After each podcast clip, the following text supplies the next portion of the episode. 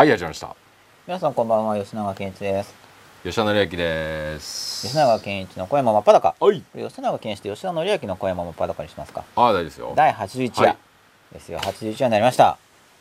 まあ入って言ったのはな81を意識して言ったんだろうなと思って。はい。そうですよね。はいそうです。81話です。ついにあと20回。20回を切りましたね。切りました。早いですね今日は祝日でね。終電が早いので終わりも早めになる予定っていうことで 早めに言っておきます。11時半ぐらいなんですよね、一応。そうですね。予定としては。はい。僕が時間間違ったらみんながツイッターできっと教えてくれると思いますので、はい。吉田さんが無事終電に間に合うように。ちょっとツイッター見てみてもいいですか、はい。えっ、と4分前からですね S アンダースコア生島さん今夜もよろしくお願いします。よろしくお願いします。よろしくお願いします。1分前アンダースコアリスコアアンダースコアさんこんばんは星今夜もよろしくお願いします。音符よろしくお願いいたします。よろしくお願いします。0分前小串康さんです、えー、こんばんはよろしくお願いします。よろしくお願いします。S アンダースコア生島さんから吉田さん吉田さんも帽子ですね。はい。吉田さんも帽子ですね。あ本当ですね。帽子帽子。あのか今日髪の毛切ったんですけど整髪量が全然ついてなくてはい。ぺったんこだったんで帽子かぶりましたあその方が楽だからってことですね、はい。まあ僕もそんなような感じなんですけどね、ゼロ分前です。カネヤンよろしくさんです。こんばんは。今夜もよろしくお願いします。あれ吉田さん今日はおしゃれですね。今日のファッションのテーマを教えてくださいっていうことなんですけれども今日テはーマでは特にないです。今日はおしゃれに吉田さんどうですか？はい。全然おしゃれじゃないです。ただのパーカーと T シャツですよ。あこれがおしゃれに見えるのはまあ生まれつきそうだからねみたいなそういうことですね。あそんな感じですね。僕が気楽に来たら、はまあおしゃれですよはい。みたいな。い理想ですね。何を着何を着ても自然にやれば、おしゃれに見える。まあ、今日は自然にやっちゃったんでってことですよね。さすがですね、もうちょっとレベルが違いますね。ということで今日ははい。81夜、はい。えーテーマは321です。確か。先週予告したと思うんですけどこれ吉田さんあの、はい。ペイントってどれですか？これ？これ違いますよね。ペイント起動してない感じ？はい。はい81話ですよ321は数字いいですか数字に矢印ですね印まあこれ1とか2とか3とかはい僕好きなんですよって話を何度もしててですね、はいまあ何言ってるんだって言われ続けてきたわけですが誰にですか周りの人にはい123たくさんとかって面白いよねとかって言ってたんですけど、はいまあ、言われ続けたって言ってもそんなしょっちゅう言われてないんですけどね、はい言うたびにだから何みたいな反応をポチポチされてたって方が正確なんですけど、うん。でなんかその度になんかああ分かってもらえないんだってなんか傷つく感じ。はい。僕は結構その分かってもらえなくて傷つくタイプなんですよ。うん。いまだに。うん。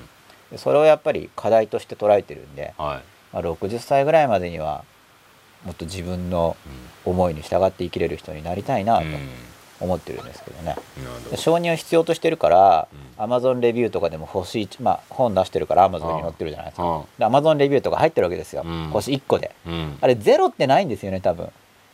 一応1つけてくれてるんじゃなくて最低なんですよね多分。1ってちょっとよく知らないんですけど、で最低評価なわけじゃないですか。うん。傷つくわけですよ。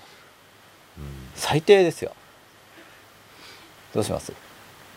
いやでも 労力割いてるわけですよ。1点をつける労力わざわざ。だから最低なんだと思いますよ。だから労力割いてまで低いのつけたいと。そこまで下じゃなかったらスルーじゃないですかね。これはいやスルーの方がもっとやっぱ無関心はうん。無視だから。うん。何かしらだって反応してるわけじゃないですか。そうですね、うん。まあ、一応反応もらえるだけアンチってことで。アンチってことはまあそれなりに構ってはもらってるわけですけれども、うんだって何かしらの影響を与えてるわけですまあ、よ僕はわがままなんですかね。無視されても寂しいし、はアンチされても寂しいし、はい。そししかも別にそんなにうんこう相手にはい。同情させることに対してはい。別に何もこう働きかけもしてないでしょそんなに。なんですか同情されるって。そういう相手から高評価を得るためはのい。働きかけもそんなに意識してやってる感じじゃないじゃないですか。そうだから自分勝手とか。そうそうだから。それ当然だから。言われるんですよね それをやらずしてみんなに承認されたみたいな。だからそういうの抱えてるわけじゃないですか。ああそうですね。厄介な性格してますよね。だからそれをそんな自分を知っていきたいなっていうふうに結構子供の時からそれは思ってるわけですよつまりなんかそう生きにくさを抱えてるわけですよね。かといってその、まあ好かれるためにこうしたらまあ多少やりますけど、うん。かといって好かれるために捧げるのは嫌なわけですよ、はい。何かが。うん。まあ実際捧げたところでそこまで好かれるかはわからないですけど、試す前に嫌なんですよすでに。でも好かれたいみたいな。矛盾してますよね。まあでまあ矛盾してるっていうのは一まあ応矛盾してるっていうか、気づいてたんで。うでも矛盾してるったってしてるわけですよね。じゃあどうやって生きていったらいいんだ？っていうのは疑問があって。で結局だから他者承認とか僕は求めちゃってるから、い、うん。うん、なんだこうだ言って。でそれでだから Amazon レビューとかでも傷つきますよね。でそれ傷つかなくなりたいわけですよね。つまり自分で自分の価値に確信が持てれば要は褒められようがうん。けなされようが関係ないわけじゃないですか。それはその人の意見っていうのがもう本当に体得できてれば。でも別にアマゾンレビューも1ばっかなわけじゃないですよねばっかじゃないですけど結構ありますよ。見れば分かりますけど。なんかゴーゴーゴーゴーゴー珍しく1とかっていうノリじゃないです。うんそうなんですか。そうなんですよ。でまあそれもなんかわかるんですけど、ね、敵いっぱい作ったんですか？いやー敵っていうのじゃないと思うんですけど 多分だからそ、伝わりきってない、まあ、一応僕は対処性を意識はしてるんですけど、はいやっぱその完全に生ききれないんでもともと僕がもともそのと位置ついてて書いてあることは、はい。吉野さんの時にどどうなんですか？そのそのな位置ついてなんか書いてあるわけですよね、あなんかこういうこと言われてきたな俺みたいな感じ。ああなんか納得できるなんかこういうこと別にだから。こういうこと言われるな昔からみたいな感じですよ。じゃあ別にそんなに。うん、じゃあまあ自分がそのまま本の中にある程度出てるってだってそれもいう狙ってるわけですから。ことですからね、まあ、一応ある程度狙ってるのはその通りで、まあ、どういうスタンスで出そうかなって考えた時に、一応僕が考えてるのは多くの人に受け入れられないかもしれないけど、受け入れてやってくれた人にはうん。少なくとも成果が出るというのをめ狙ってるんであもともと矢面にたある程度はうん。立つわけですよ、予定としては。予定としては立つんですけど だから十分な覚悟ができてなくいてあ実際やがってやるとうわ痛いみたいなあ体験をしてるわけで。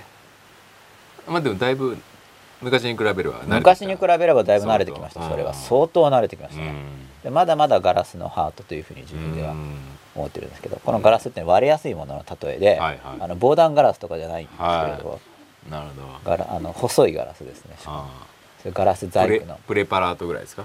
でプレパラーというよりはカバーグラスですね。カバーガラスぐらいになりましたか、はい。あれプレパラート下でしたっけ？あのこうやってもっとでかく見たいんだけどってクシュってなる方のあのう薄い方の顕微鏡の先がちょこっと当たったら そうそうそっちそっちよそっち下割れるってだいぶガリってやってますよ。先生に怒られますよそれ。上でも怒られますけど、はい。下割ったらかなり言われますよ、あーまあ何や上ですか。何やってんだって言われますあの下の方割ったら、まあそうですね。はい、上の方ですかまだ。上の方。くしゃってなるなかなか大変ですねそれは。大変なんですよ。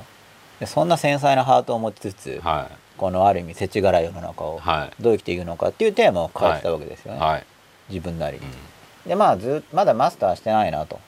結局その弱いままなんで、じゃあどうしたら強くなるのか、うん。それそれともそもそも強くなることは無理なことであって、うん。弱いまま適応していかなくてばい適応していかなければいけないのかとか、うん。あるいは弱いままの弱いままでいるしかない部分と、うん。その強くできる部分もあって、一部いい感じに強くしてあげれば、他の弱いところが残っていてもうん。大丈夫なんじゃないかとかいろいろ考えたんですよ。うん例えばよく、まあまあ、僕もやろうとした多くの人がやるアプローチ。じゃあ収入を上げるってアプローチがありますよね、うん。じゃあ収入上げてできることは増えるけれども、しかし当然収入上げるだけで承認ってそんな得られないわけですよ、実際のところ。そうするとまあ本当に叶うけど部分的にしか叶わないと。それはみんなが昔から指摘していることで、まあ、お金で全部買えるわけじゃないよねっていう話なんですけど、はい。じゃあ何で買えるんですかと、はい。っていうのがよく分かんないわけですよね、うん。その否定的な発言じゃないですか。うんお金お金では買えません。うんじゃあそこダメだとしてじゃあどうするんですかって聞いても、まあ、みんな教えてくれないんですよ。みんなっていうのは？そのお金じゃダメって言ってた人たち。あ教えてくれなくないですか？僕は誰も教えてくれなかったです。あうん。お金じゃダメお金じゃないんだって言われるから、うん。じゃあ何なんですか？っていやこんな言い方じゃないですけどもっと、うん。もっと子供っぽく聞くんですけど、はいはいじゃあ何なん何なんですか？っていう話を聞くと、怒られるんですよね。うんでそれが教育的配慮でうん。え自分で考えてねその、まあ、教育において答えを教えたら負けっていう面がありますから、そういう配慮で言っているんじゃないような雰囲気で言うんですよ。うん。なんかそういう感じじゃないんですよ。そこは聞かないでみたいな、うん。そこを切り返すことが相手の心の傷に触れちゃったよううんな反応をされるんで、なんか聞いちゃいけないこと聞いたのかな。うんお金じゃないなら何ですかっていうのは聞いちゃいけないことなのかなとか、いろいろ感じつつうん。育ってきたわけですよね。で未だにじゃあ何なんだっていうのはうん。まだ明確には捉えてなくてなんで複数の候補のなんか総合点みたいなものを上げていけばだいぶ幸せになれると。っうん。ていう程度の捉え方でうん。僕自身がそのもうほんとつくづく幸せでもう本当につくづくって全部尽きてるわけなんでうん。こう隅々まで。本当に幸せでっていうそこまで言ってないんですよね。うんまあ幸せなんですけどうんつくづく幸せになりたいんですよ。うんでもしかしたらつくづく幸せになりたいと思うことが間違ってる可能性もありますよね。うんそれは人生の姿では実はなくて、つくづく幸せになろうとするんじゃなくて別のアプローチの方がいいかもしれないですよね。今のところでもつくづく幸せになろうと思ってトライしてます。まだまあ80まで生きれば人生半ばなんで、まあさっき吉田さんと話してたんですけど、まあはい前半疲れだなっていうことで、そういう話してたんですけど、まあ、前半40年間これは疲れたわっていう感じです。走ってきましたからね。もうえらく疲れちゃってどうしようっていう感じなんなで、まあ休もうかなと思ってるんですけど、うん。これシンプルですよね。もうそうですね。ああもう40年疲れた。うん。休もうっていう。でちょっと次を考えようかなと。うんなるほど。まあ結局いろいろ本とか読む量もまあ前の方前も読んでましたけれども今もっとじっくりいろいろうん。やっぱ考えたいこととかあるので、うん。これまでついに人生経験ができましたからね、うん。結局でもこれも子供の時の反動なんですよ。うん。子供の時に本読んであれこれ考えて大人に話すと、なんか経験がないからダメだってこと言われませ、うん。んもう大人は経験してるんだから言うこと聞けと。で当時の大人の年を僕は超え始めたんでうん。ここでリベンジで。なるほどその人生経験って言ってもその単に自分の経験ですけど、うん。その人生経験の記憶を持っている僕がうん。もう一回本を読むよみたいな、うん。まあ、本当に単なるリベンジなんですけどね。子供の時のやつの裏返しなんですけど、やっぱりその時傷ついてるんでうん。検証したいなっていう気持ちはうん。相当ありますね。うん。彼らが言う彼ら彼女たちが言っていた経験っていうものを僕も通過したんでうん。で子供の時の僕とどう意見が変わるか楽しみだなみたいなどうですかそういう考え方は？いやいいんじゃないですか？で トライしようと思って、まあ、そういう321なんですけどね、あ導入の話ですか？まあ、常に。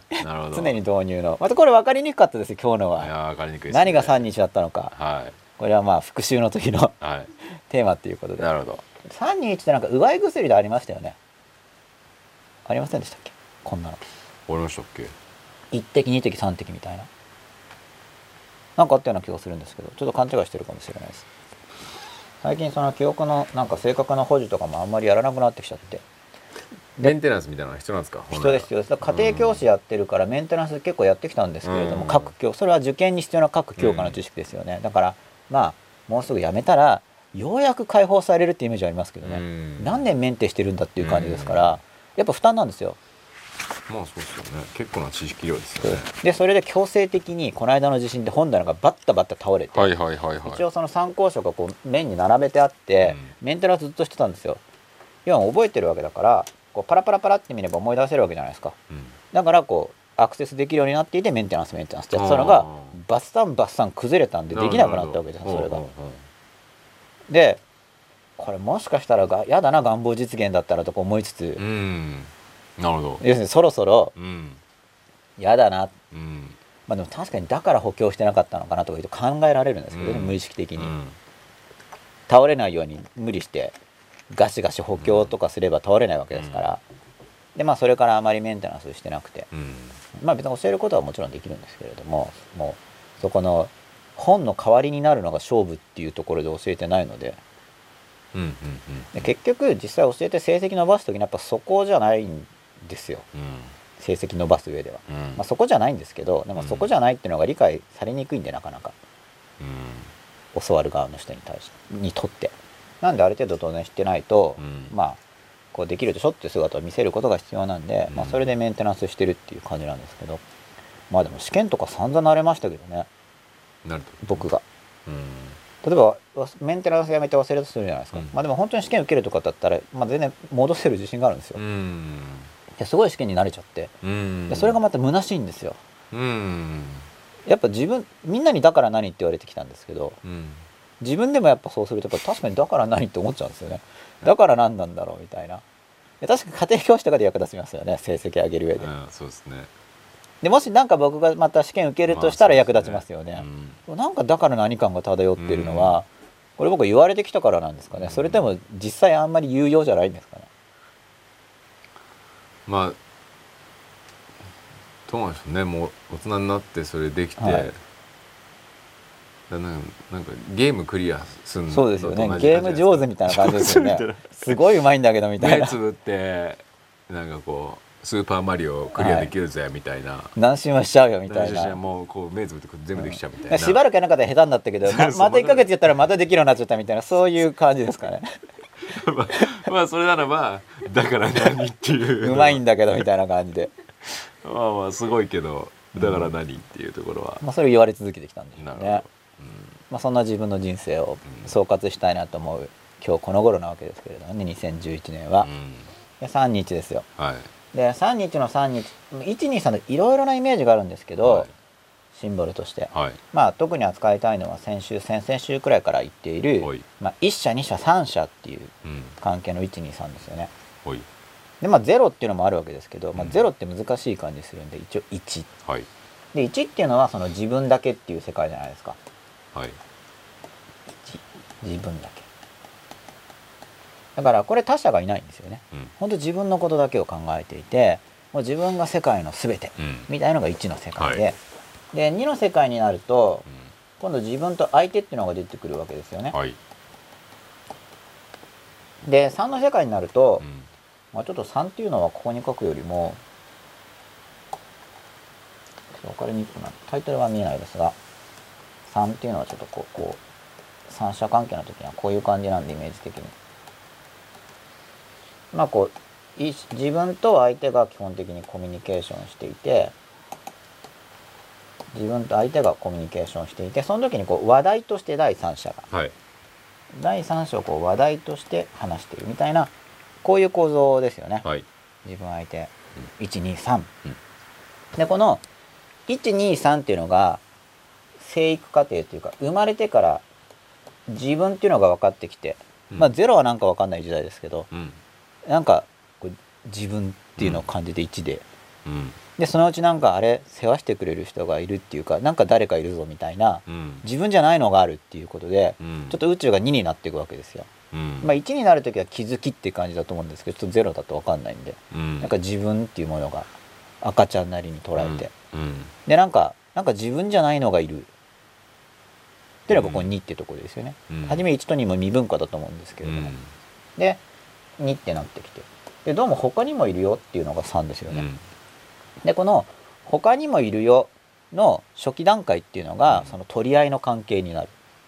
その嫉妬の関係になるっていうのが前回のうん。ちょっとお話で、まあ、取り合いの関係になるっていうのはすごく分かりやすく言えばまあ自分がいておかどうも2社でじゃあ初めにこう自分の他にお母さんがいるよっていうのがこう見えてきたとしますよね。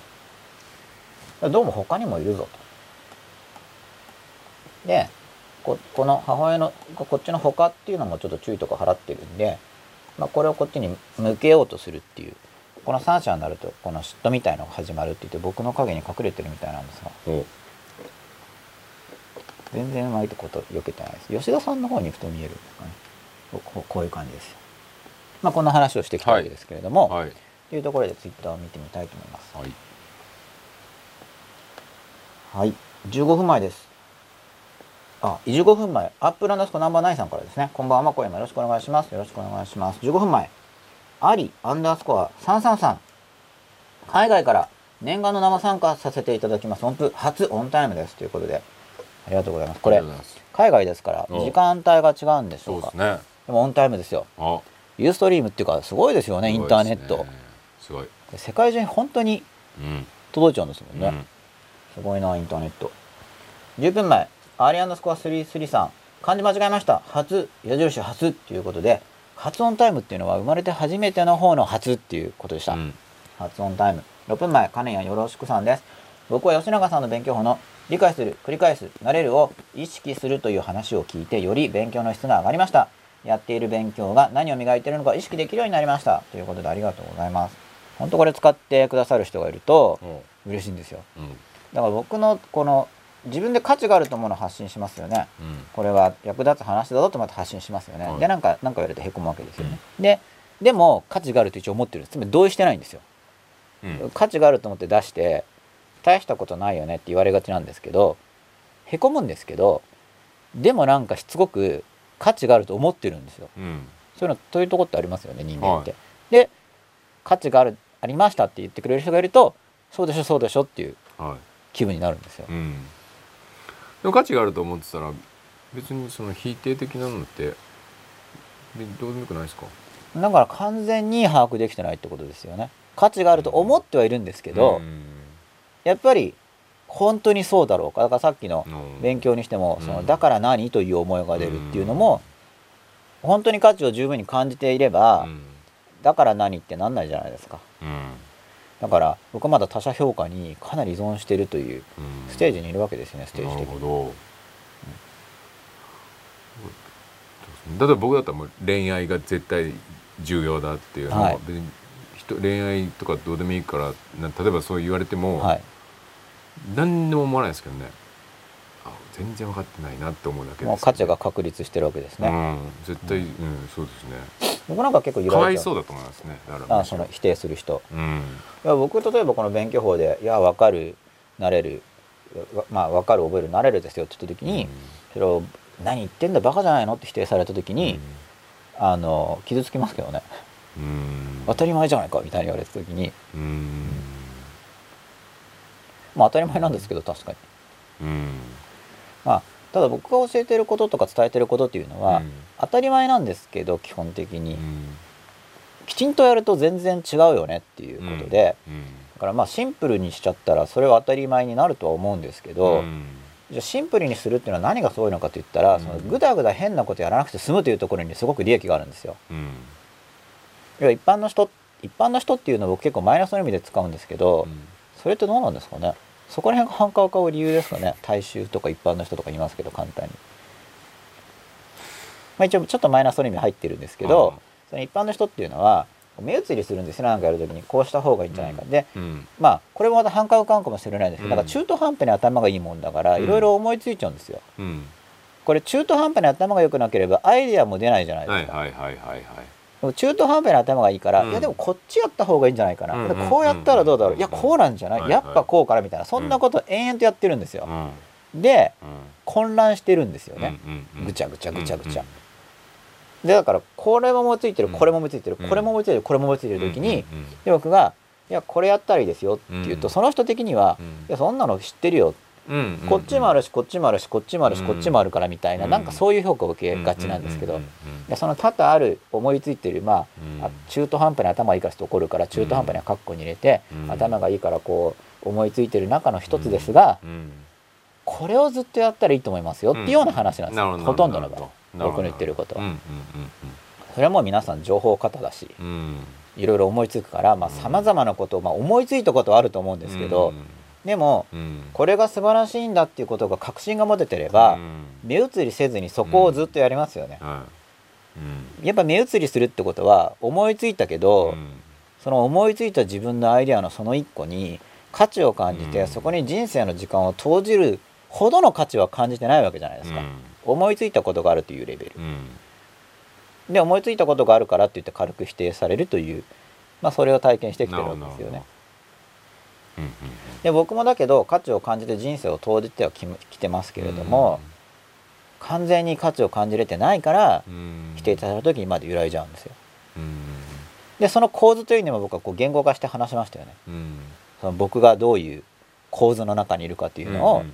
まあ、自分なりに分析してるわけですね、うん。で言語化してうん。単純化して、うん。まあ、吉田さんに表現した、うん。あるいはこう番組でも表現した、うんそうするとそこでモデルが作られてるわけですよね、うん。僕はこういう構造の中にいたんだ、うん。そうすると僕のいた中身というのが対象化されてるんですよ、うん。でこれ3の世界に持ち込んだわけです。うん。通常世界の中に生きている僕たちっていうのは2の世界にいるんですよ、うん。自分対世界。まあ、他者じゃなくて、もう自分自他自分と他のでこう対立構造にいるわけですね、うん。でそれをちょっと外に出て自分と他者を外に出てこんな構造の中にいると、うん。今整理してそれを三者関係に持ち込んだんですよね、うんつまり僕みんなアイデアをバンバンバンバン思いつくと。うん。その中の一部を僕が言ったところでいやそんなの思いついたことあるし試したこともあるしやったこともあるしみたいな発言を受けるけれども、うん。しかしそう言ってる人の試すというのは、僕は確かにテストが大事だって言いますけど、テストになってないそれは試してないよっていうレベルの試しなんじゃないの、うん。って、まあ、見えてるわけですよね。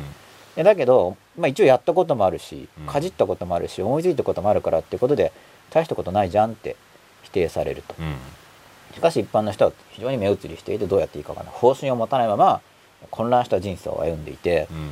非常に迷っているように見えるからこうやったらいいんじゃないって、まあ、これ上から目線入ってるんですけどうん。親切で言ってるのに、うん。そのいやそんなの知ってるよって言われてで言われて傷つくみたいな。うん。でそういう構造なんだっていうふうにやるときにその構造図の中に僕が入ってるからうん。三者関係に持ち込んでますよね。うん。って分かりにくいですか？うん。まあちょっと考えたらわかると思うんですけど。自分がいて他人がいて世界がいてそこで対立構造で2者の世界に入っているんですけど、まあ世界と格闘して何かやろうと思ったらその2の世界に入りますよね、うん。で結構グッて傷ついた時にちょっと待てと。何が起こってるんだろうってことで分析することで自分を含んだものを対象化して三者関係に持ち込めるんですよ。でこれはその one two three を全部一人で踊ってるところが面白いんですよ通常の一者二者三者関係っていう時に人間がいるじゃないですか自分以外の。だけど一人でで世界に対してぐじゅぐじゅやって二者関係になっていてところで何が起こってるのって三者関係に持ち込んでっていうふうにこれ one two three を一人でやってますよね。結構僕はそれにた費やしてきた時間が長くて。うん。うんこの一者二者三者っていうスライドを一人で踊っているそんな自分がおかしいねっていうのもまた三者に持ち込んでるわけですよね。はい。そんなこと。かんないですけどそんなことやってきたというお話なんですが。4分前ですね。伊沢本間五倍さん。受験ってハイスコア競うテレビゲームみたいなもんだと思うんで23に受かって学校受験の最難関を突破した後で塾や家庭のためとはいえ受験の知識入れるのは簡単なゲーム続ける感じで秋が来そうですね。まあ秋が来るんですよ実際。で秋秋するわけですけれどもまあただじょより上手になりますよね。散々飽きてくると。うん。もうそこは知ってるみたいな感じになってくるんで、うん。まあ、あとこのやっぱり報酬がないとあまり。まあ知識が得る喜びってのはあるんですけど、うん。まあ、例えばそれが毎じゃあテスト取るたびに10万円儲かります。簡単に10万円取れます。バン1日5回でも10回でも10回でも取れますっていうと、うん。まあ本当にお金が相当余りきるまでは楽しいかなっていううん。気はしません？なんとなく。うん報酬が出るから。うん。だからやっぱ報酬っていう感じがあんまりないんでしょうね。例えばそのテレビゲームにしても、うん。始めたての時には点数取れてやったと思うけど、うん。そのうちやっぱこうだから何感が出てきちゃってうん。この5,000点がとかっていうのが。うん。結局まあお金って交換できますよね。さらに他のものと。お金は。そうですね。でもゲームでよし5,000点取ったって言ってもなんかうん。そこで終わりっていうか。うん。その5,000点をどうもできないみたいな感じなんで、うん。まあ、その交換価値があんまりないっていううん。ところが虚しさの原因かなと思うんですけど、うん。まあ秋は来ますね確かに。ただその受かりたい人にとっては非常に良いアドバイスができると。うん。でそこに価値が、うん。まあ、あるといえばある。うん。っていうような感じですよね、うん。受験の場合には。でもちろんいろんな各種能力は伸びているので、うんその伸びた能力と知識によって人生のさまざまな出来事に対応する力が伸びているのも確かにその通りだと思います。うん。何が一番伸びますか？受験勉強で。いやもう一番何が一番っていうのは難しいんですよね。何が一番とか最短とか最善っていうのは、あんまり何が一番って考えない方がいいと思うんですけど。うんあそうですか何が一番伸びますかってとこ伸びてるさまざまなものを比較してどれが一番ですかってことなんですけど。ばどどどんなものが伸びるや要素だとしたらどんなのあります？うんまあ受験で伸びるので例えば本を読んだ時に用紙をパッと掴む力とか。うん。あとは自分自身が考えているアイデアっていうのを構成化して文章あるいは口頭でアウトプットする力。うん。こういうのも伸びますし。うん。あと数学とかやると論理学的な思考が育つのでうん。あの論理学的に破綻している議論っていうのが見抜けるようになるんですよ。うんあと思考も。うん。これもどこかで言ったかもしれないんですけど、まあ、ロジカルシンキング流行って流行りましたよね、うん。ただいわゆるロジカルシンキングっていう前にあの論理学レベルで間違ってる議論って散見するされるんですね、で論理学で間違論理学レベルで間違ってるやつってもう間違ってるんで基本的にほとんどの場合。うん。ロジカルシンキングとかに入ってないんですよまだ。うん。だけどまあ論理学って人気ないんですよねそうですか？でアカデミックな人たちは好きだなと僕は思いますけど、あもうそれは好きですね、だ僕は論理的なものにはまり込む弊害っていうのがすごいあるなっていう、うん。前も言ったかもしれないですけど、うん。でそれは論理っていうのがいろんなレベルで論じられて、うん。で論理学レベルで破綻していることっていうのは、うん。まあ基本的には議論としては破綻しているなとその、まあ、うん勉強系の人はうん。確かに思うわけで、うん。僕も思ってるんですけど、うん。でその論理学的なレベルで破綻しないように考えることとかうんあげあまり厳密にか考えすぎずにその単純な単純な論理学形式論理学的なレベルでその破綻しないように考えたりうん。破綻しているものを見抜いたりする力が、まあ、受験勉強を通じて、まあ、僕は伸びてますけど、いわゆる点取りゲームすぎるやり方でやっちゃうとそこも伸びないですね。うん、うん、まあそうでしょうね、うん。まああと本読むスピード僕速くなってますけどうん。それも多分僕は受験で伸びてますね。速読教室とかじゃなくて。アウトプットの力もそうだし。うんあとやっぱり理系の基礎素養っていうのがつくからうん。それもやっぱりお菓子の話とか聞いてもおかしいなって分かるとか、うん。あとまあやっぱ相手の知識量が分かるっていうのは大きいですよね。うん。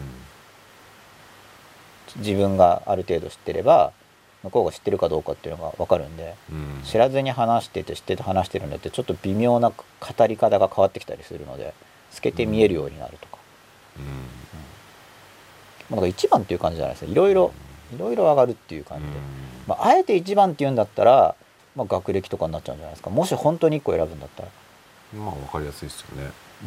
どうしても1個選ばないと、吉田さんが気が済まないということであればいや1個って言ったら、まあ、大学合格しましたっていう、まあ、学歴っていうか、うん、うん、だ僕はその確かに全然いいとこはいっぱいあると思うんですけど、はい、別にやばい習慣がつくことも多いなと思っても、受験勉強っていうのはやっぱり、あ多いですね。受験勉強ってやっぱちょっと人工的なものなんで、うん。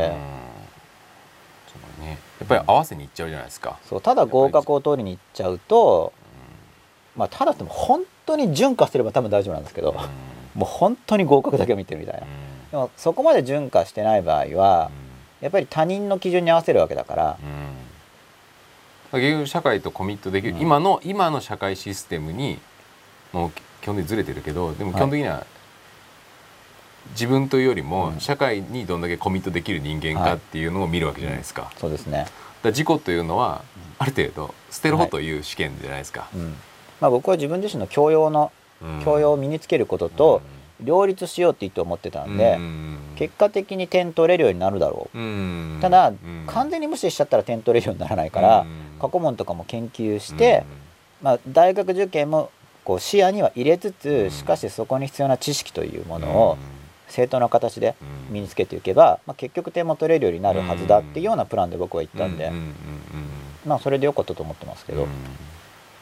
でそこをしっかり分かってない分かってやるのと分かんないままこっちに合わせにいっちゃうと、まあ僕はだから別に受からなくてもよかったんで、まあ、受かり受かりたかったですけど、最高の目標は合格には置いてなかったから、うんただその目標設定の仕方として合格って達成非達成がありますよね。うん。合格しました、うん。不合格です。達成不達成の指標がある方がいいっていうことで、あの合格ってなってましたけど、うん。まあ、落ちたら落ちたで僕は多分あのまあ大学行かずに仕事してたと思うんですけど、うん。そういうふうに決めてうん。自分として、まあ、分かんないですけどね。一応うん。自分ではそう決めてたんで、ただそれがあることによっていろいろ勉強しやすいってことです、そこまで分かってればね。その主となる目標じゃないんだけどうん。でもそれがないと頑張れないから。うん。で東大の過去問とかを見てこれで受かるために勉強法科目配置とかをしてやっていくのは多分自分のためになるだろう。という計算でやってる感じですよね、うん。年収とかも同じようなもんだと思いますけどね。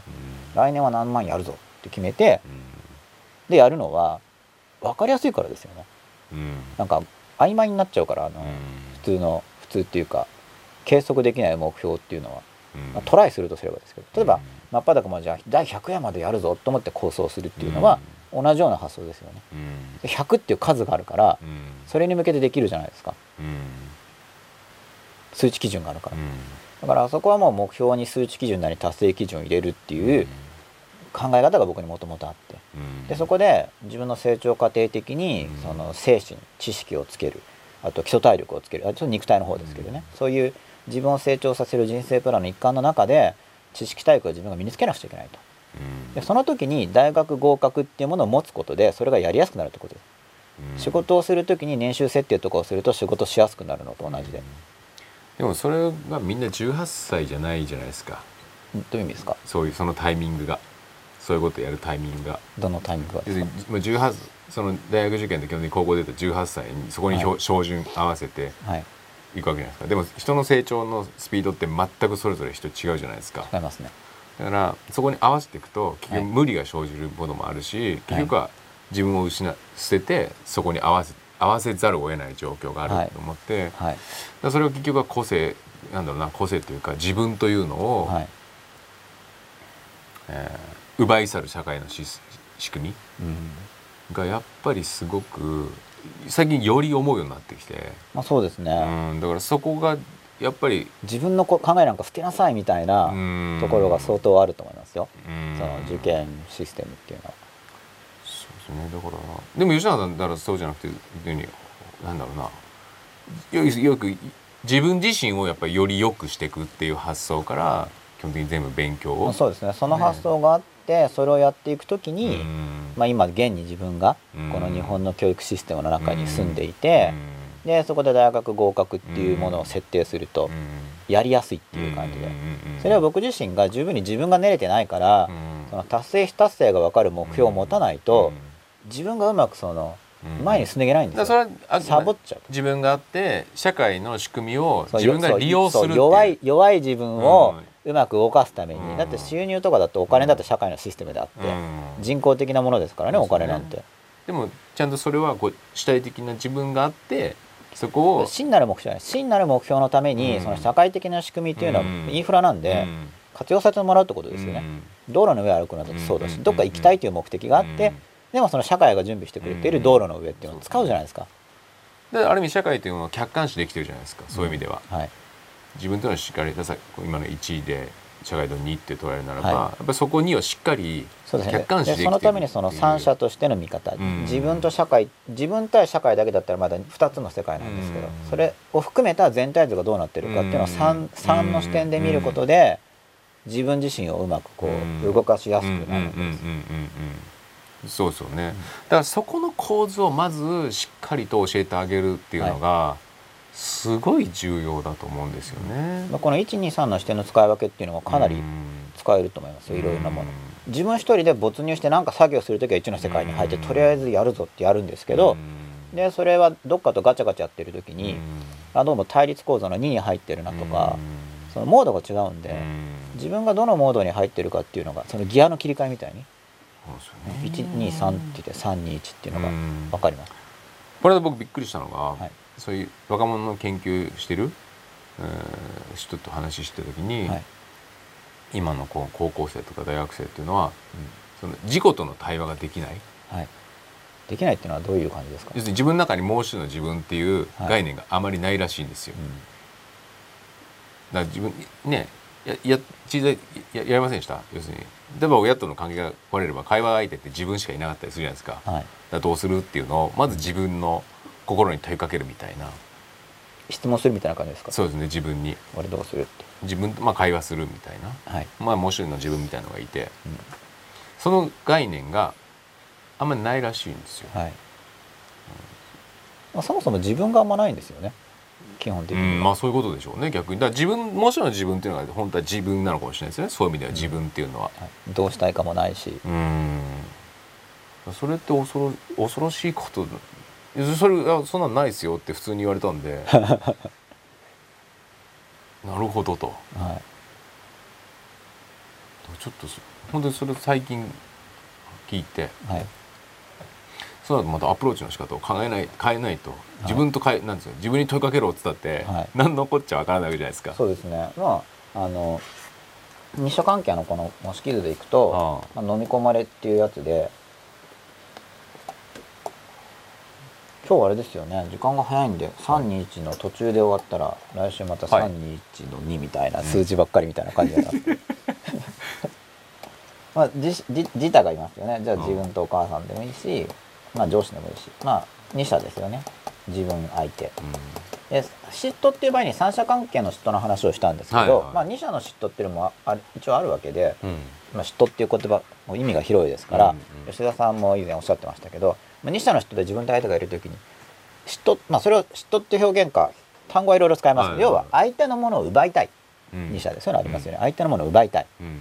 あるいは相手に与えたいとかこのやり取りが発生しますよね二者だと。はい。対立してる。うん。でまあで融合したいっていうのはう、ん。二者関係を一者に持ち込みたいんですよ、あのうん奪うっていう場合にうん。相手の中に何かがあってうん。それを自分の側に入れたいっていう時にこう融合しようとしてますよね、うん。相手の何かを奪って自分の側に持ち込みたい、うんこれは二者関係のままでうん。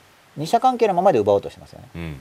でその恋人関係とかの場合にはうん。相手ごと自分に取り込みたいって場合がありますうんよね、これは二者関係を一者に持ち込もうとしてるんですよ、二者関係を一者に持ち込もうとしてます、うんでこれはあの赤ちゃんの頃に戻ろうとしてる感じで。う、ん。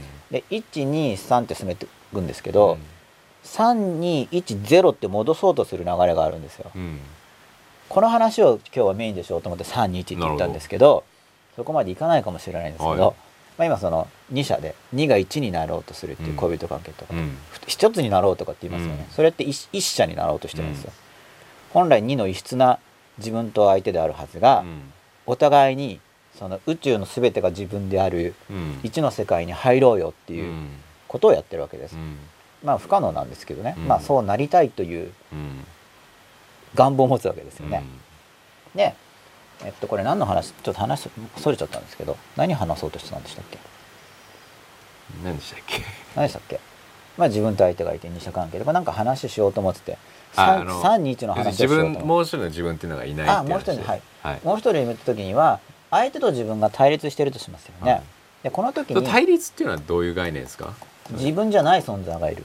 うん。つまり自分とは違う感じ方をしうんうんうん。自分とは違う考え方を持ち自分とは異なるニーズを持っているんですよね。自分と同じではないんですよ、うん。それを一者にしたくなるっていうのは、二者を一者にしたくなるっていうのはその相手に自分と同じになってほしいっていうのが、うん。その融合です、はい。二者二者を1にしたい。321の21の部分、うんで2を1にしようとする時に、うんまあ、さっきの飲み込みの話ですよね。相手が自分とうん。同一になってほしい。うん。自分と同じようにものを見自分と同じようにものを感じて自分と同じものを欲しがってほしい、うん。自分が喜びを同じように喜んでほしい。自分が嫌なことを同じように嫌がってほしい。っていうのは、うん。二者を一緒に持ち込む時にうん。相手が自分に入ってくるっていう方向性じゃないですか。うん。自分が失われるっていうのは逆にこう自分の側を相手に入れちゃうっていう二者,、うん。二者を一者にするやり方です、この場合自分がなくなっちゃうんですよね、うんうんうん。うんうんうんうんほ二者でズレがある時にどう、だからこの二者という関係がうん。123って発展していくわけですけどその心が、うん。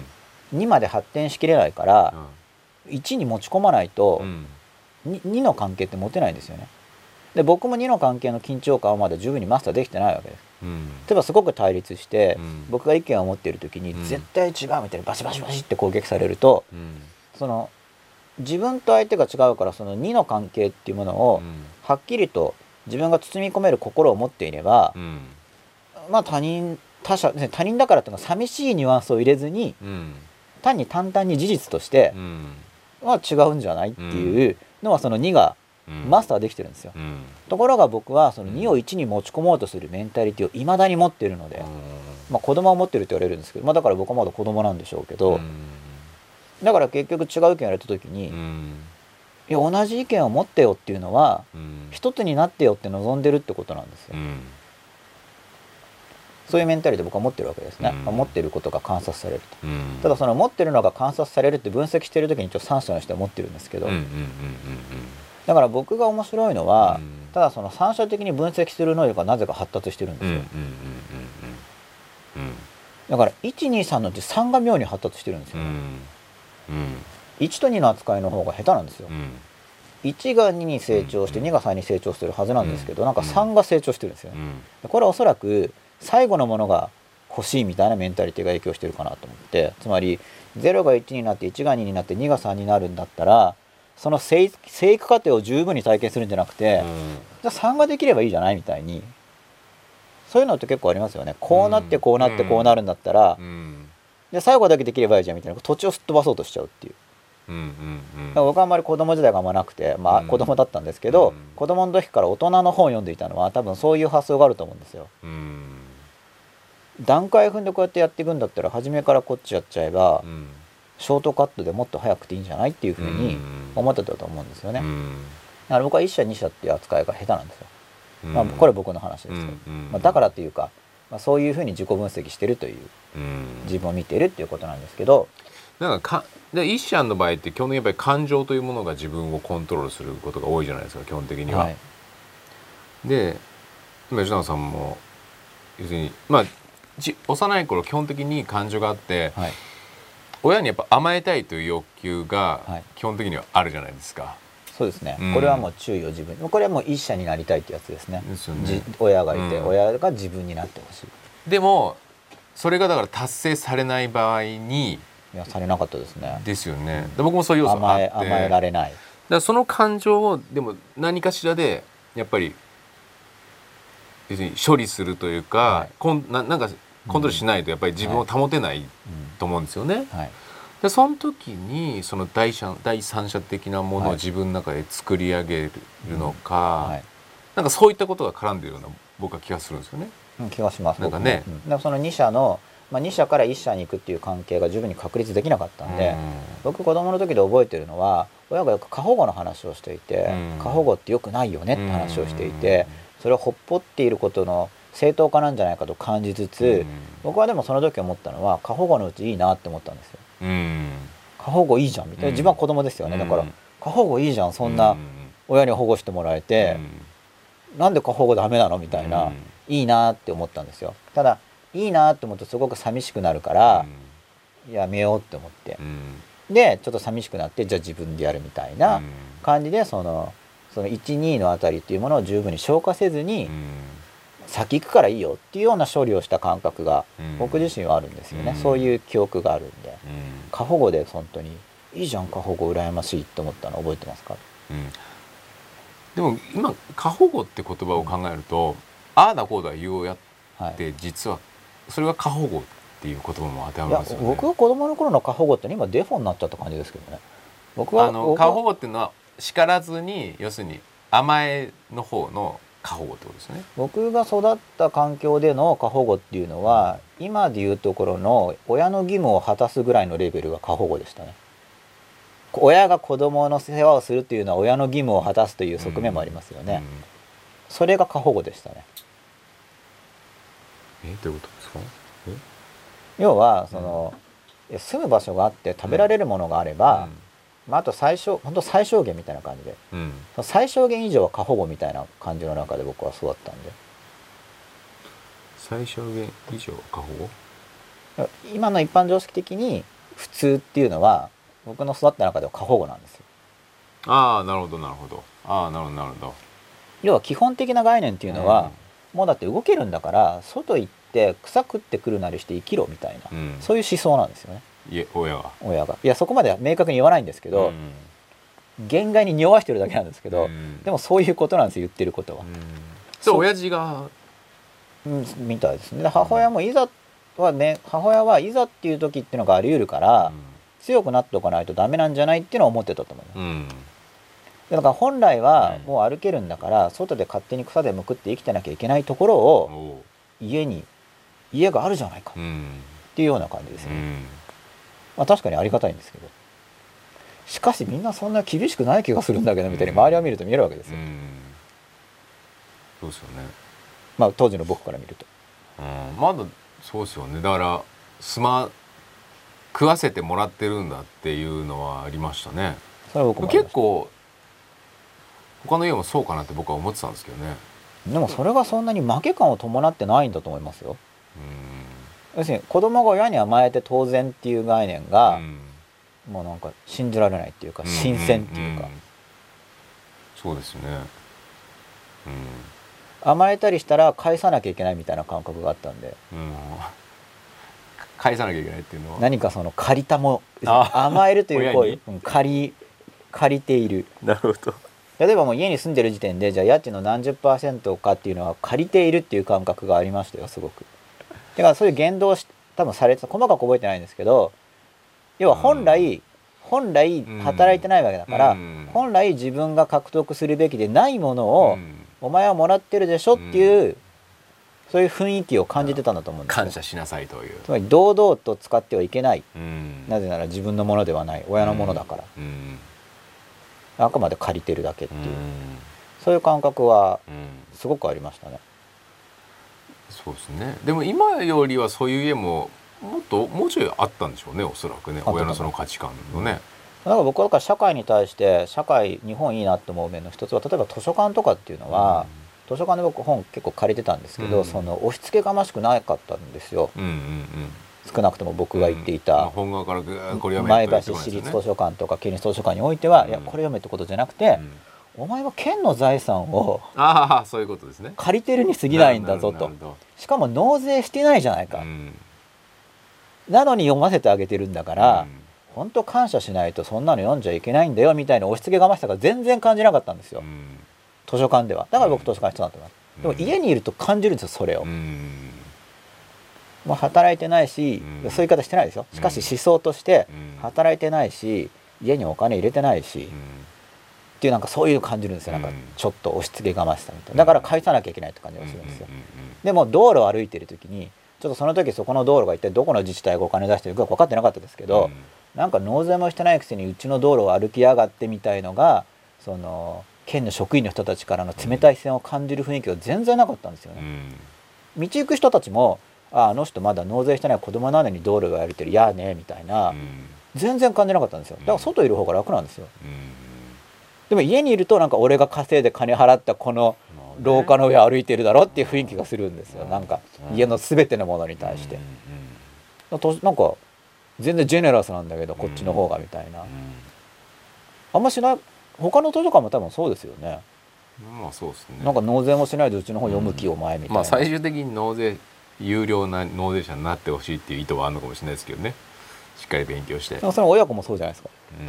最終的にしっかりしていい大人になってくれみたいうん、その還元を別にの望んでないじゃないですか、な、うん。まあ、だから僕の評価だと、うん。その社会水準と比べれば、ううんちの親はどうも社会社会水準よりもジェネラスじゃないという結論になるんです。そこ比較しちゃうと、んしかし本人はそう思ってないんですよ。うん。うん。社会に対して批判的だから、うん。でそこでしかし自分の親じゃないですか。で苦しみを感じるわけですよね、で苦しみを感じ苦しみというのはなんかやっぱ自分と同化してるから親には自分が願う理想の親でいてほしいっていう面もあるんで、なんかやどうしようみたいなかといって変えられないし。まあでも結果としてその環境があってやっぱり今の吉永さんがあるわけですよ。まあそれは間違いなくそうな間違いなくそうでしょ。やっぱり普通の家だったらまあ勉強しない。そこまで考えてないですから、ね、勉強しないですしね。うん、だやっぱここ難しいとこですよね。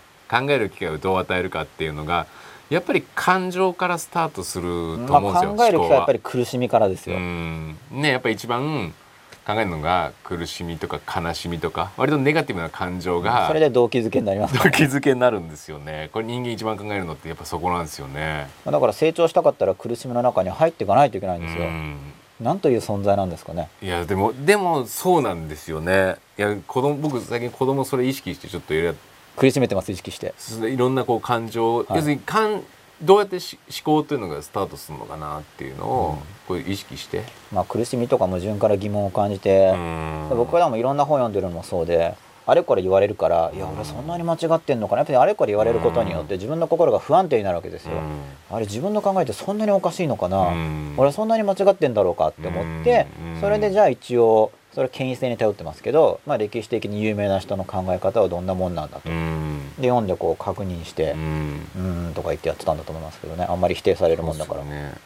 だやっぱ勉強しないと自分が保てないっていう状況が一番真剣に考えるわけじゃないですか。一番の関係を探して本読んでたと思います。ですよね。結局勉強のやっぱ本質って自分の感情の理解であったりとか、は追求であったりとかっうんていうところに基本的なベースがあるの僕はかなっていう、ね、本質という意味だったら、うん。信頼できる人を探すっていう感覚がすごくありましたね。あ最終的に。それそう学学ぶことによって。結局その誰が作った知識かは分かんないにしても、なんかいい加減な人がいい加減に言ってる話ではなく、うん。その信頼のできるまあ結局いろんな人の集積で知識ってできてるんで、信頼のできる人に出会いたいやそれを信じて実行した時にそ本当にに結果が出る。勉強。僕はそういう感じがすあごく。ーじゃあ他者を求めてたんだそういう意味ではそういう形うちはで内輪の環境だから求めてます。それは仲間ですうねなるほどなるほど。それは二者関係の集積としての仲間ですよね。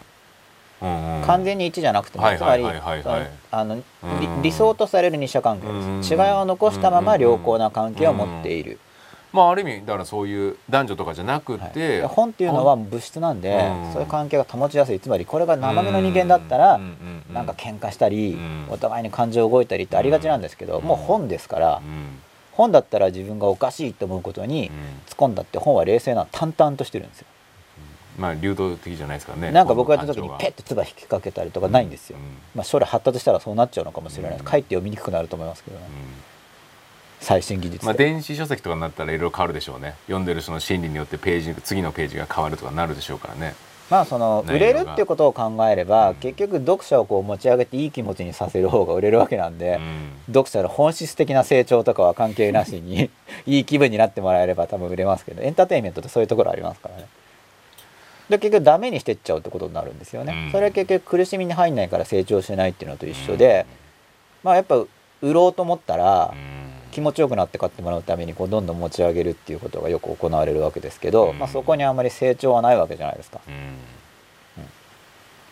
まあ、僕はでも本当、まあ、ちょっと話戻してますけど、うん。その内輪の環境を求めてうん。本を読んでいたっていうのはもう探してるんですよ。自分と同じような考えはないか、あと自分と違う意見にしてももうちょっと納得できる根拠が欲しい。そうしないとどう考えていいかわからない。ただただ結論をこうだとかって言われるだけではなんか腑に落ちないんで、そこが大事じゃないですか。やっぱ腑に落ちちゃいけないじゃないですか。納得いかないのに、うん、自分を抑え込んじゃうんで。うん。でそこはなんか僕はそこは強さがあったんですよね、うん。まあそれはどどこで獲得したかもしかしたら母親がそういう強さを持ってて移ったのかもしれないです。うんかだからその納得を得ないと癒されない苦しみがあったっていう見方もあるじゃないですか。そうですね。その苦しみを持っていて、うん。かつそこでじゃあ自分を押し込めるでなくちょっと強さがあった。その生意気さを持っていたので、うん。だからやっぱり真剣なに思考力を働かすためにはそういうのがそれ,、まあ、それ以外でねもっといい形でそれぐらいのレベルまで思考力が働くうん教育ができれば、はい。すごいいいなと思うんですけど、僕別に這い上がるっていうのでいいと思いますけどね、うん。僕自身がもっと真剣に這い上がろうと思ってたら、うん。多分もっと這い上がれてたと思うんで、うん。でも這い上がるためには今がいまいちで、うん。今が苦しみだっていう認識がないと、うん。這い上がろうとしないですよね、うん。ぬるま湯でなんか、うん。まあいいんじゃない？ぼやーんってしてたら、う這い上がっちゃった方がいいんだろうなっていうんのを最近僕は思ってます、うん。ましてやこういう時代なんで、まあ、その希少価値っていう希少価値がある希少価値って僕は大事だと思ってるんですけど、その自分が希少価値を持ってる存在になるためには、あの這い上がってやるって思って、本当に這い上がっちゃうと、多分人生変わるんだろうなと思って、まあそういうのを言える人に対しては、這い上がるんだという話をしたりしてますけど、いそうですよね。やわざわざそんな頑張んなくてもいいじゃないってみんなぬるやぬるま湯なんですよ。うん。まあ生きていけるしみたいな。うん。そこを這い上がる。あえてそれは苦しい。まだまだ満たされてないっていうことで、もう這い上がって出るんだと。うん。でその這い上がろうと思うとやっぱ思考力がこう活性化されるんですよね。うん。はいどうやったら這い上がれるんだっていうんで、うんなんかちょこってやって諦めちゃうってやっぱりまだこう、うん粘り強くないっていうのは、うん。結局這い上がろうってあんま思ってないってことだと思うんですよ、うん。実際はそうなんですよね。その段階に入ってる人でもやる気とか問題にならないんでそもそも、うん。やる気が問題になってるのが多くの人だから、うんまあ、そこのレベルでも話していかなくちゃいけないんですけど、うん本当は早ごろうとしてたらやる気とか問題にならないですよ、そのそんな悠長なやる気が出ませんって、うん。なんか悠長じゃないですか。うん。結局どうでもいいからうん。出ないわけですけれども、うんしかしその言い方では通じないから、うん。少しずつ怖がってもらわないといけないんで、うんそうですよね。まあ、這い上がっちゃったら這い上がっちゃもん這い上がっちゃったもん勝ちっていうか、よかった這い上がって。っうん。てなると思いますけど。だからそこの這い上がる何から這い上がるのかっていうところですよね。だから要するに分かりやすいのは要するに貧乏から這い上がるっていうのはまあ分かりやすいですよね。分かりやすいじゃないですか、は成り上がり的な。はい。でもまあもう一般家庭ならそこやっぱりそこに関しては、はい。そう別にハングリーさを感じるような環境じゃないじゃないですか。はい。とはだから経済的なとこか精神的なとこか、まあそうすると精神的なところでさっき言ったこ図式になるじゃないですか、はい。そっちの苦しみ。はい、その他になんかね。やっぱ自分が幸せになってるっていうのはどういう状態なのかっていうのを、考えないといけないんだと思いますよ。うん。うんだからもう這い上がり這い上がりたいっていうふうに思ってれば、うん。でもどっちに這い上がっていいのかすらわからない、うんうんうんうんじゃあ自分がどうなってるのが本当に幸せなのかっていうところやっぱり考えないと、うん。それはもう自分で考えるしかないですからね、うん。基本的に。は、そこは他人にもらうところじゃないと思うんですよ、でさっきのその二者関係で自分と他人が異なる時にうん。他人に同化しちゃうっていうのはそこを相手が決めてるわけじゃないですか、うん親そうですね。親の言う通りにしたい、みんなが思い通りにしたい。うん。社会が望むことをやりたい、うん。自分がないんですよ。うん。埋もれちゃってますよね。うん。飲み込まれてますようね、で飲み込まれてることに疑問がないわけです。んうん。見事に飲み込まれてるんですよ。そうなんですよね。でまあ一応本人は何も感じてないからうん。ほっとけばいいんじゃないっていう感じなわけですよね基本的には。うん。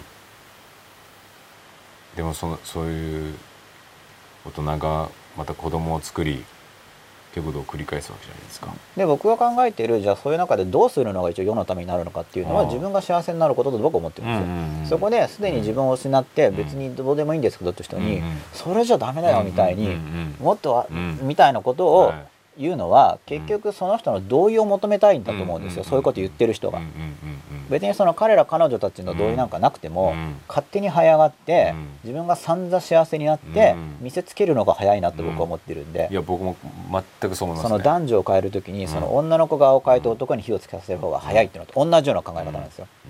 現実的に考えるならば、うん。そうするとこんなんでいいやって思ってたのが、うんそんな俺ってもったいないんじゃないかっていうふうに思ってもらえると思うんで、んそういう意味ではその人間の中にある嫉妬の感情とかっていうもの全容なんですけど、周りの人の嫉妬心っていうものをうまく発動させればはいそれで動くだろうと。それですね。いや僕もそう絶対そう思いますよ。例えばその吉田さんの恋愛の話をしてうん。周りの人がどうでもいいって言ってるとしても、でもそのじゃあどうでもいいって言ってる男子たちに、うん。なんかまあどういうのがいいか分かんない。じゃあ例えばうん特会引っかい美女と付き合ってるとか、うん。散々惚れてるとかうんっていうのを見せつければ、うん。なんか心動くと思いますよ。うん。圧倒的なやっぱ幸せ感はやっぱり重要だと思うんですよ。うん。やっぱり憧れられる？自分が幸せになればうん。結局いいと。うんでその周りの、ね。周りの人に火をつけるぐらいしか多分あんまできないと思うんで、うん。そんなに広い範囲にうんやろうということ自体が、うん。あの素朴な万能感の投影、一社の世界では自分は万能者なんですよ。うん。だって誰も他人いないわけなんで、うん。一社の時っていうのは。うん。つまり自分に対立するものっていうのがない世界だからうん。万能感あるんですけれども、まあ、その万能感っていうのはうん。その非常に素朴な考え方で現実世界においては万能じゃないわけですよね。でそれを受け入れていって万能感も警戒しないといけないんですよね。うん。つい自分だったらできると思っちゃうのは万能感の投影なの、うん。まあ、投影だと思うんですけど、うんまあ、ついやっちゃうんですよ。うん。俺だったらできるんじゃないか、それ万能感を投影してるなってこう気づいうんて、俺だったらできるんじゃないかとかって言ってる暇があったら自分のことやるってことですよ。うん。俺が何とかしてあげれるんじゃないかとかって思うんだったらうん。自分のことやるってこと、うん何とかするより自分のことをやるっていう、うん。何とかしてあげられるっていうのは万能感があるからだと、相手のことを自分が何とかしてあげられるって、うん。ついつい思っちゃうと思うんですけど、うん。完全そうなんですよね。まあ、自分のことをすごく一生懸命やってう、ん。でできることやっぱだからアドバイスとかだと思うんですけど、うん。でも結局やるかどうかは相手次第ですからね。うん。とにかく普通の人は言った通りにやったけどできませんって攻撃してきますからね教えてるのに、でもそれぐらい責任がないんですよだけどそれが責任がないっていうことが理解できないから、うん。事故にでしょ？そうです。うん。理解できないのは責任とは何かっていうのは考えてないんですよ、で責任っていうことについておしゃべりしてみると、どうも責任っていうのはあの言われたこと。うん。言われたことをやるというのを指してどうも責任と言っているようなんですよ。責任の概念っていうものは考えてないから、親とか先生とか会社とかでこれをやりなさいって言われて、でやりますと答えて承諾した場合にそれやるのが責任だとか、そこで止まってるんで、うん。そうかみたいな感じなんですけどね、そこはもう思考も刺激して考えてもらい、しかしその考える人とかっていうのが大量に発生することは考えにくいんで、大量に発生すると思うとまた万能感を持ってる感じになっちゃうから、まあ、現実的に自分が影響を与えられる範囲で世の中を良くしていければ、まあ、それは僕の側の楽しさなんですよね。何なんですかね？生まれてきた意味を感じたいんですかね？でも最初にだからそこの使命感をやっぱ年重ねてればそこをしっかり感じないと、うん、多分成長はししきれないと思いますよね。そうなんですかね。うん、うん、何なんですかね？せまあ成長したいっていうことは確かに僕は思ってるんですけど。うん、成長したい欲求がやっぱり最終的に最終的にっていうかやっぱり他者に貢献したいっていうのには、やっぱり必然的に結びつくじゃないですか。やっぱり。僕はその必然性もでももしかしたらその子供の時に習うような、人間どういうふうに生きたらよく生きることになるのかっていう話が結構ノイズとして入ってる感じがするんですよ、ねいい子良い子ちゃんってどんな子ですか、うん、良い子子供の良い子ちゃんってどんな人ですか、うん、大人の良い人ってどんな人ですか？っていうイメージを子供の時に教わりますよね、結構それに当てはめようとしてる感じがあるのかなと思って、実際自分が望んでることっていうのからやっぱり人は逃げがちだと思うんですよね。で実際自分が望んでることっていうのはものすごい邪悪な感じがして怖いような気もするんですけど、それもきちんと見てないからで、そこまで邪悪でもないし、そこまで良くもないっていう、その実際のところ何望んでるんだろう自分はっていうのはやっぱりよくよく見てることだと思ってるんですけど、で教えると覚えるって言いますよね、まあ、せっかくなんでそこの話もするんですけど、あれも本当誤解されてて、まあ、ノウハウでノウハウ的に言えば教えれば覚えるよってことなんですけど、うん、まあこれ321の話をしてますよね、うん、教えるって時に何が起こってるかというと自分のやってきたこととかを誰かに教える時に、うん、その三者関係的な視線を持たざるを得ないんですよ、結局、あの教えるわけだから、自分が過去やってきたことを総括して、つまりこういうことをやってきましたっていうふうに単純化して抽象化してモデルにして次の人に伝えないといけないですよね、教えるっていうことは。でこの教えるという行為をすることで、自分自身を対象化することができるんですよ。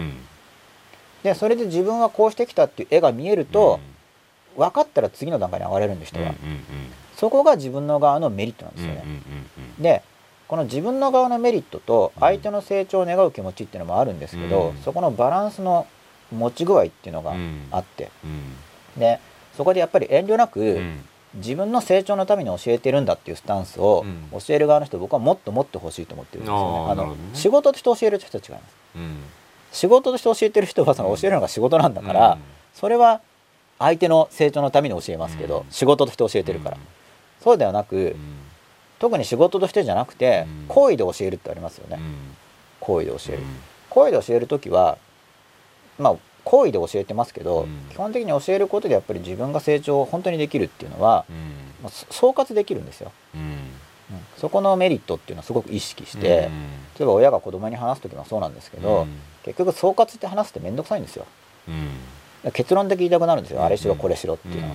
それは結局過去の自分を総括して実際どうなったのかまとめて、で提示するっていうのが頭使うから面倒いからですよね。でもそれを例えば子供に話すにしても、うん、子供のためだけじゃなくて、うん、パッと話せないってことは結局総括できてないってことだから、うん、まとめ直すいい機会だなと思ってまとめ直してパッケージにして教える家庭教師の時とかでもその生徒から質問がある時に、パッて返せない時があってそれは僕の中でその観点からまとめてないから話せないわけですよね、そしたらそこで考えてまとめて話すことになるのででそこで僕が成長するんですね、まとめ直すから、だから教えるっていう時に自分が成長するって話は本当にあるんでうん、でそれって相手のメリットじゃなくて自分のメリットですよね、うん、なんかそこは意識した方がいいと思うんですよ、うん、ただ仕事として教える時には自分のメリットだけにフォーカスするっていうのは仕事になってないから、自分のメリットもありますけど、まあ、相手も成長させなきゃいけないんですけど、本当に教えるっていうのは自分が成長できるんで、自分がっていうのが大事ですよね、そこを落として相手のためだけにとかって言っちゃうとなんかまた適当になんかいい子であろうとしてるというか、そこまで本当にいい人なのかっていう、結局自分のメリットをはっきり抑えて、やっぱり自分のメリットをしっかり取っていって、でそれを蓄積していくというある意味当たり前のことなんですけど、その当たり前のことが堂々とできない風潮なんですよ、昨今は。なんか自分のためにやる人いまいちみたいな。うん。まあ確かにね。人は人的なね。そこはやっぱりがっちり抑えてうん。それがやっぱ強く生きるってことだと思うんですけど、うん。そういう強い人を増やしていかないと、うん。もうへなへなひょろひょろになっちゃうんじゃないかと思ってみんうん。なそれ危機感を持つんですよ僕も。うん。でそこで危機感を持つってことはやっぱ自分となんか日本とかっていう人同一視やっぱしてるんですよね民族意識みたいなのをうんうん持ってる。人類社会っていうよりやっぱりまず身近なうん。イメージとしては、うん。やっぱり同じまあ多分明確にこう国ってイメージを持ってるわけじゃないんですけど、まあ、ぼんやりとですけど、まあ、厳密に日本国民って感じじゃないんですけどね、うん。まあ、なんとなく周りの人っていう意味で、うん。ちょっとそんなそれは良くないんじゃないかなってやっぱ思うことはあ思うんですけど、うんでもそれを良くないって思うからそこに良くないよねって言いに行くんじゃなくて、その裏返しとしていいと思うことを自分がうん。うんやると。うん。そんなことを考えてるわけですがうどうでしょんいやいやうん。ほぼほぼ僕も一緒ですよ。そうですか？うん。もう早がってほしいんですよみんなに。うん。別にハングリーじゃないんですけどそれは考え方の問題で環境じゃないよねっていうのは言いたいことなんですよねうん。だからまあ僕のイメージはやっぱりより良くなるっていう自分が。はい。やっぱそういう感イメージで,、はい。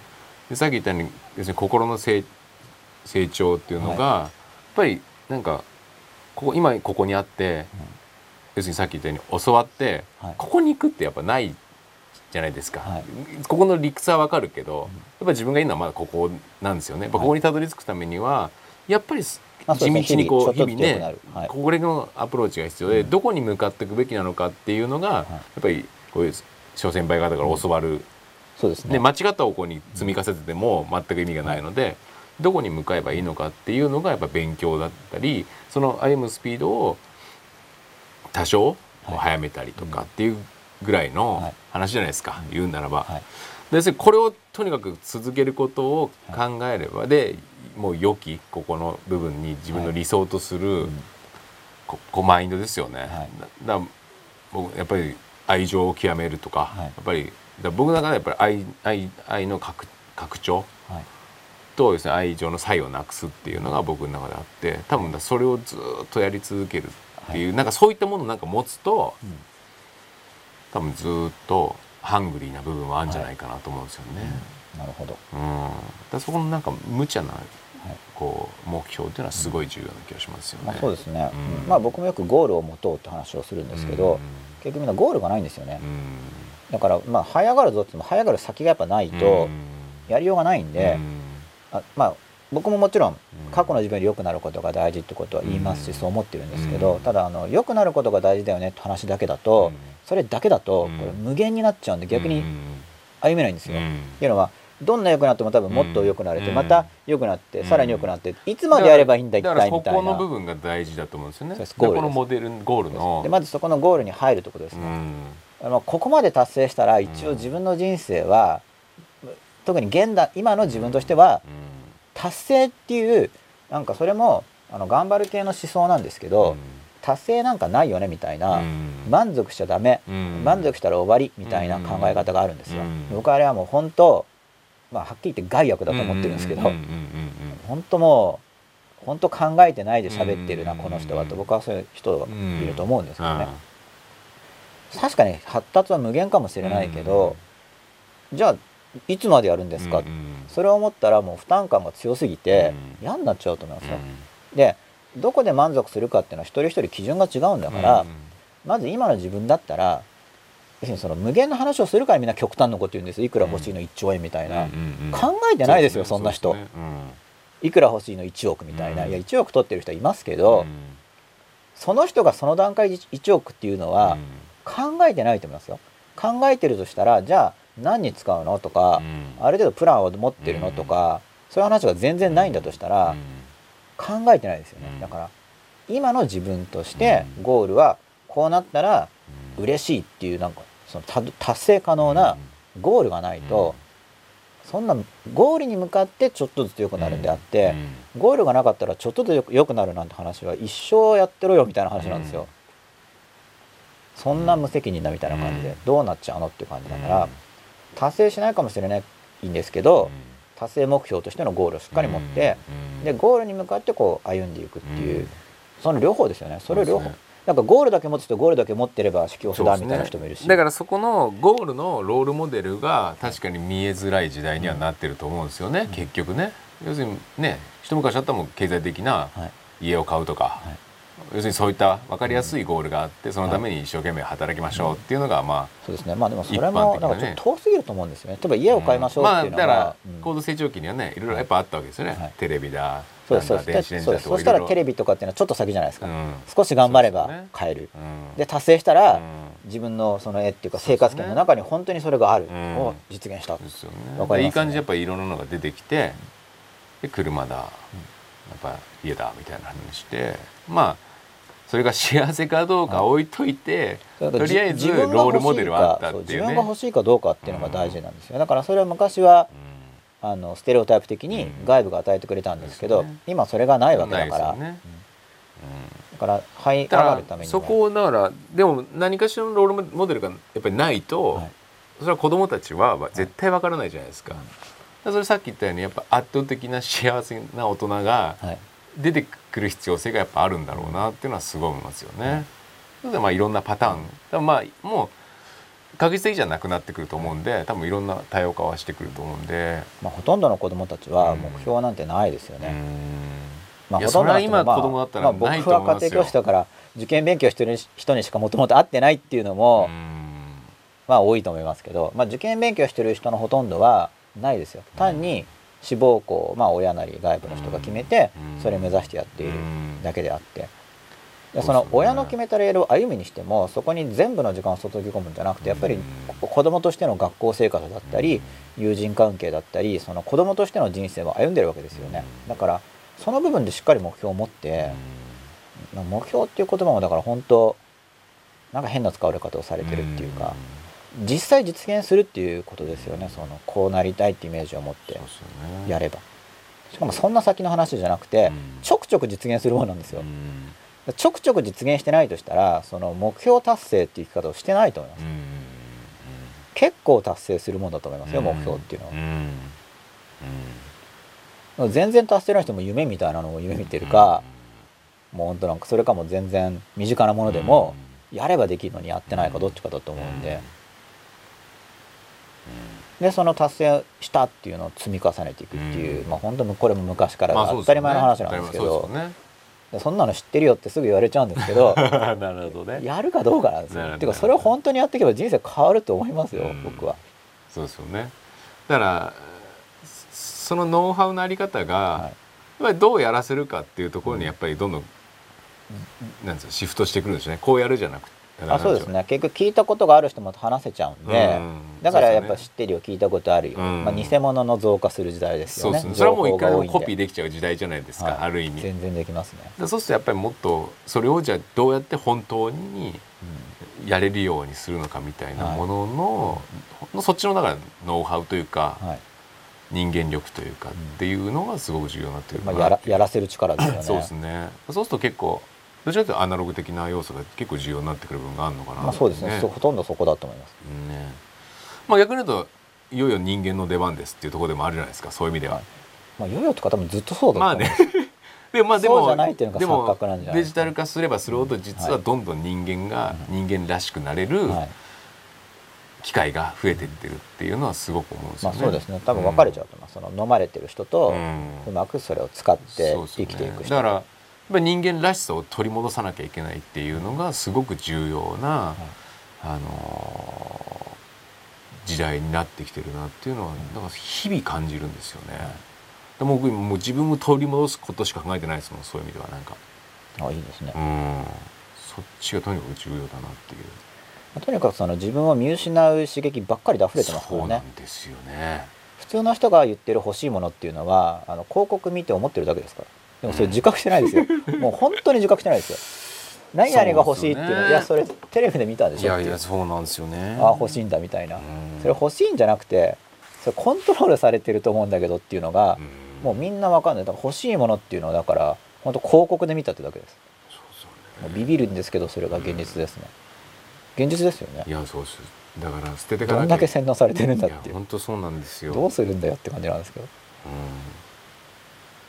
そうなんですしかもそっち入っちゃうと自覚症状が失っていくっていうのがやっぱり一番ね、うんまあ自分だけがそうだったら周りの人から「お前変だよ」全部広告見て欲しがってるだけじゃんってね。誰か言ってくれますけど周り中そうなんで欲しいよねみたいな盛り上がっちゃってるんですがみたいなもそうなんですよね。うそういう構図です今は。だそれでなんか多数決なん多数決とか要するに例えばそういう常識とか、はい。やっぱさらにそういうのが上乗せされてるじゃないですか、はい。要するにもうそこに疑わない、はい。多数派がだったらもうそれが常識とか、そうです。だからもうかなり常識は仕上がっ正しいこととか。ちゃってると思いますよ。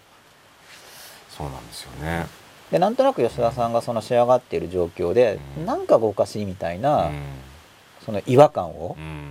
保持してるってことだと思うんですけど、うん。これは何かがおかしいのではないかみたいな。うん多分そうですよね。そうなんですよ。なんかそれは危っていうかめちゃめちゃもうおかしいですよ。なんか感知してるんですよね何かが、うんしかもな一回僕はそっちが行ったんで、あそうなんですか。はい、一回ハマったんで、はい。でそれで路頭に迷って。はい。でもう一回戻し今戻してるあー。最後だいぶね戻せるようになって。でその路頭に迷ってた時に何かしら気づきがあったわけですか？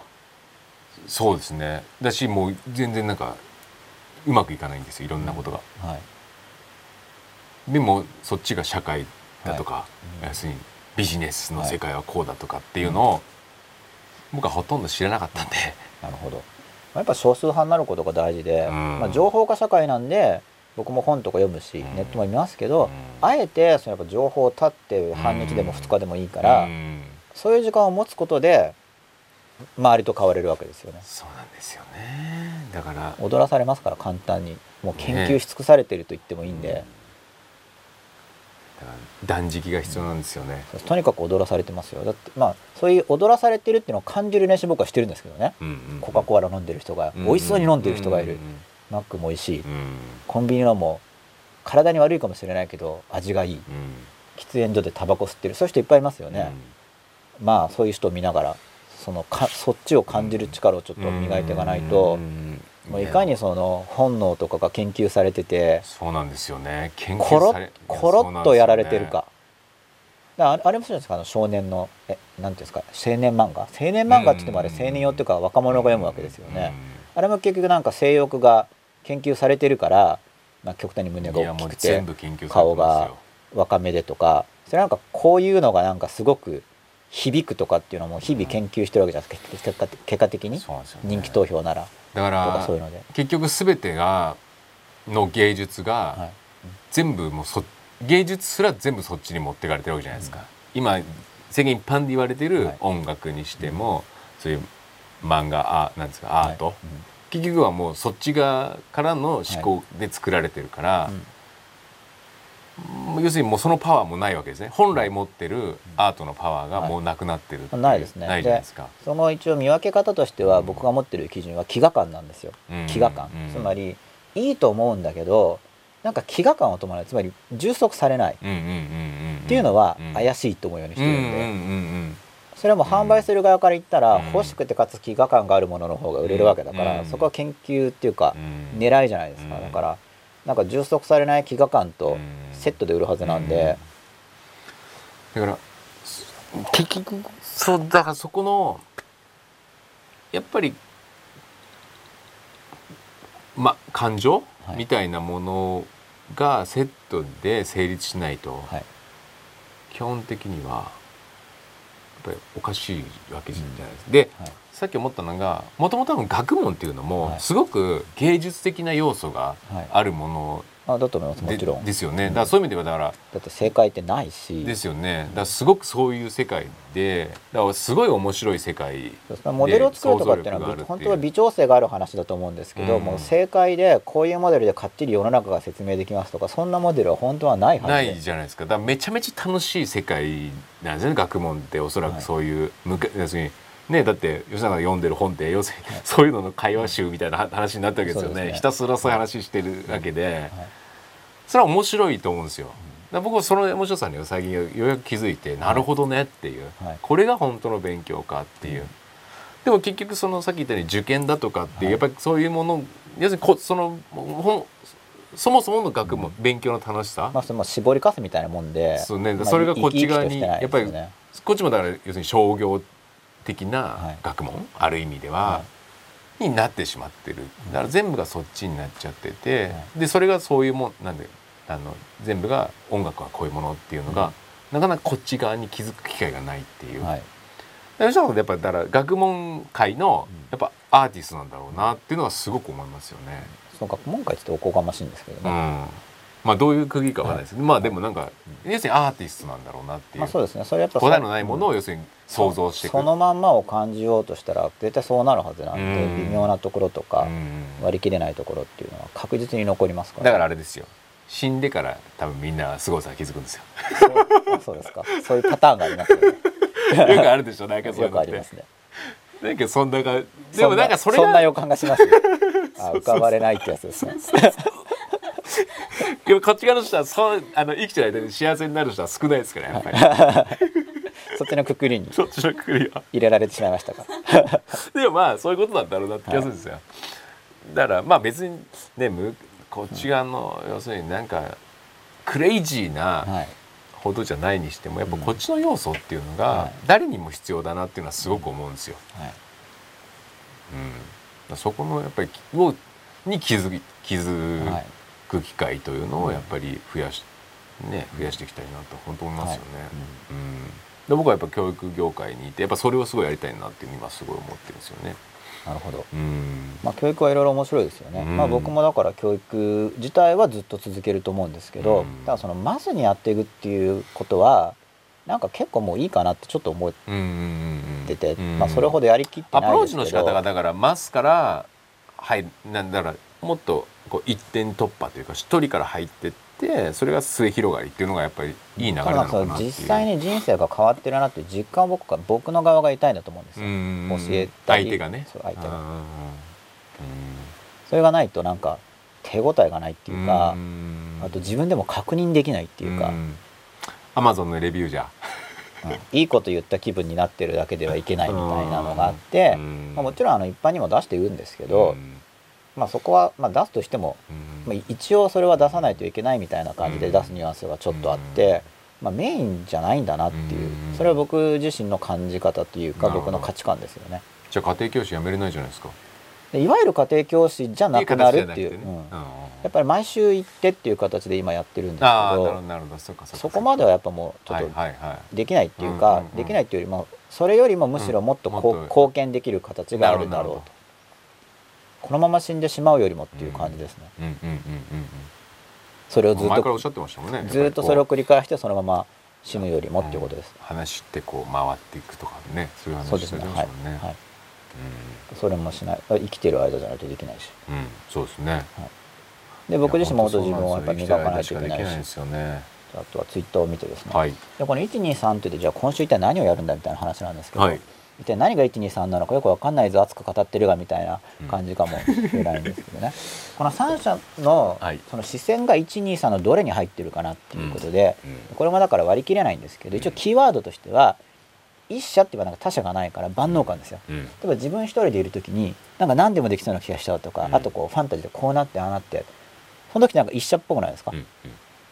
でも実際世の中にいてたり他者がいるうん。とそこに対立があったりなんだりしますよね、であ2社を感じてるなと、うんで3社っていう場合には当事者じゃないものについて論じてるってことです、うん。でもともとの3社っていうのは僕と吉田さんがいる時に1社と2社で話していてそこにいないはい。何か、まあ、さっきだったら社会がどうのとか、うん。最近の子はどうのって時にはこれ3者関係的には扱ってますよね、で僕が吉田さんと僕のことについて話している時も、過去の僕を第三者として扱っているわけですよね。これでその123っていうのをうん。切り替えながら話すっていうのを一応ちょっと意識してうん。やってたんですけれども、まあ、そこら辺をうん。今週はちょっと意識して。意識して123の視点ですよね。どういうふうに今自分はどこの視線で話してるだろうか、そうすると相手の人も123のどれなのかっていうのがうん。見えてくると思ううんんで、うん。この123って非常にシンプルなモデルではあるんですけど、まあ、完全にはだからこれ負けられないんですけど、厳密に1のみとかじゃないんですけど、うんまあ、大体うん。こう切り替わるってもうどっかの瞬間にパチッて切り替わるって話じゃないです例によって、うんでもあ今はこれも2だなとか、うんあちょっと3が入ったなって大体なんですけど、でもその大体の切り替えが分かると、自分の認識モードも相手の認識モードも分かりやすくなるし、その相手が二者関係に入っている時にあこれ自分を向こうの位置に飲み込もうとしてコミュニケーションしてるなとか、見えてくるんですねいろいろ。で、まあ、まずそこに見えてくるっていううん。うん練習で。はい。でこれが真っ裸にもやはりつながると。はい。自分の願いって何なんだっていうのを見る上でもはい。つながると思いますよ。っていうのが第81話なんですけれども、これをまとめに入ってるんですね。時間を考えて。はい。おすごい書き込みが入っている。1時間前、はい。伊沢浜五枚さんです。吉永さんの本は筋トレの意識づけみたいな感じがします。今何してるかどこを鍛えるかを意識すると効果が出るという感じで思います目移りするのは方法や方針に確信が持てないからだと思いますということで、そうなんですね。方法やか方ま確信が持てないってこととあといろいろやった方がうまくいくっていうことなんかみんな思ってるんですよね。ああはいはい多い方がいいみたいうん。な40分前前前吉永さん言ってた感情は複雑に行動はシンプルにっていうのは、はいすごく僕の中ではこう、今でも結構、はい。こう繰り返すキーワードですあね。あ。嬉しいですね、うんまあいろんな人が言ってる言葉ではあるんですけれども、うん。でも重要ですよね。すっごい重要ですよ。結局やっぱりかん要するにこう目移りするのも結局か、はやっぱり感情の複雑さがあるから、はい。やっぱりねこう言ってしまうっていう中で。でそれは目移りを受け止めてう、ん。でも選べよっていう話ですね。でそのそこで感情を一個にしようとする、むうん。それ無茶といそううかですよね。そうですよね。いろいろ思うん気だけど、ねっていうのをやっぱり、はい。それをそのまま抱えられるんですよ。要はある感情を自分をこっちに引っ張り、あるる感情をこっちに引っ張ったら、うんうんうんそこで心の中に緊張が生まれますよね、それを受け入れられる心の器を持って、うんうんうんでも行動はシンプルにいくっていう話であって、それは苦しみが来た時とかさっきから苦しみの話をしてますけど苦しみってあるんですけど、うん。それを受け入れられるかどうかなんですよ。うんう、んうんうん。ででかい苦しみのを抱えたまま歩めるかどうかにかかってるんで、うん抱えきれないとだ本当にダウンしますからね、うん要するにちょっと落ち込むっていうのは、まあ、うん。抱えきれてないけど一応抱えうんうんてるレベルで、はい。そのどれだけでかい苦しみを抱えることができるかにうん。結構かかってると思いますよ。うん。だからいわゆる偉人みたいな人はなんか人類の苦しみ抱えちゃってるみたいなことやってるんですけど、うん。ただそれは自分のレベルがそこに達してないのにやろうとしたら当然抱えきれないですからね、うん。抱えられる苦しみを少しずつ大きくしないと。でもやっぱりみんな死んでいくという悲しみ大きなはい、悲しみ苦しみをやっぱ抱えて生きてるのではそこじゃないですか、まあそれをだから抱えられるかどうかな。んですうん。やっぱ抱えられないと不安定になってすごい不安定になっちゃいますよね、りやっぱそこでしっかりとやっぱ受け止めてからやっぱり生きようっていうのが、苦しみを受け止めるのが大事で、うん。だから、まあ、僕が批判するいわゆるいい加減なポジティブシンキングはないよね苦しみなんかみたいな、うん。いやあるからっていうか、んんそれは悲壮的すぎて、うん。本当の人生を乗り切る上では甚だ僕は心もとないとうん思ってるんですよ、うんうん苦しみをしっかり受け入れられるだけの器を作ろうよっていうふうにきちんと伝えてあげないと、うん。変な方向を目指しちゃうと、その方向はうまくいかないからっていう、うんまあ良さそうに見えるんですけどね、うん。それは違うよっていう言ってあげないといけないから、でその言い方をいろいろ考えているんですけど、うんうんうん。そうストレートに言うだけでわからない人にストレートに言うのは策がないので、うんうんうん。そこはくまあマスの活動は減らすと言ってもちょっと工夫してやっていこうと思ってるんですけど完全に無視されても意味ないですからね、圧倒的に幸せになりましょう。まあ、それは僕は一応なる予定。で、一応ですけどね、はい。なる予定です。43分目伊沢浜五枚さん。十分甘えさせてくれる意味での過保護には憧れがありましたが大抵過保護は過干渉の意味で使われている言葉だと思います。あそうなんですね。ちょっと終電が忙しいのではい。シンプルなコメントになっちゃってますが、い、やそそんなものなんですね、うん40分前伊沢浜五枚さん。数字選択家があるだけで感謝しろ的なこと言われてましたけど自分が家事サボるための口実だとか自分は仕事も家事もろくにしてないのによく言うよなと思ってました。親も祖父に養われてたので。あーじゃあこれはあれですね。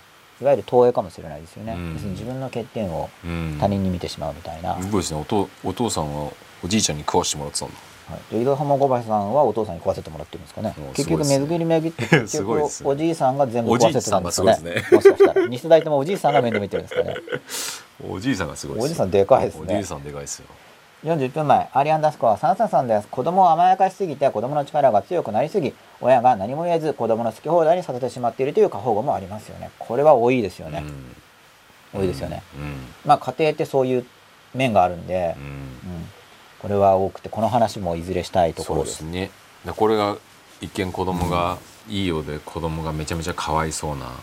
これは難しいんですよ家族関係っていうのは、会社とかだったらじゃあ減給するよとか、うん。ボーナスカットとかクビとかあるんですけど、ないですよね子供は。う、ん。で子供はそれを分かって使ってくるわけですよそこを。うん。まあ、かええ。子供もそうです。家族もそうですけど。今のは出てけとか言わないでしょうね。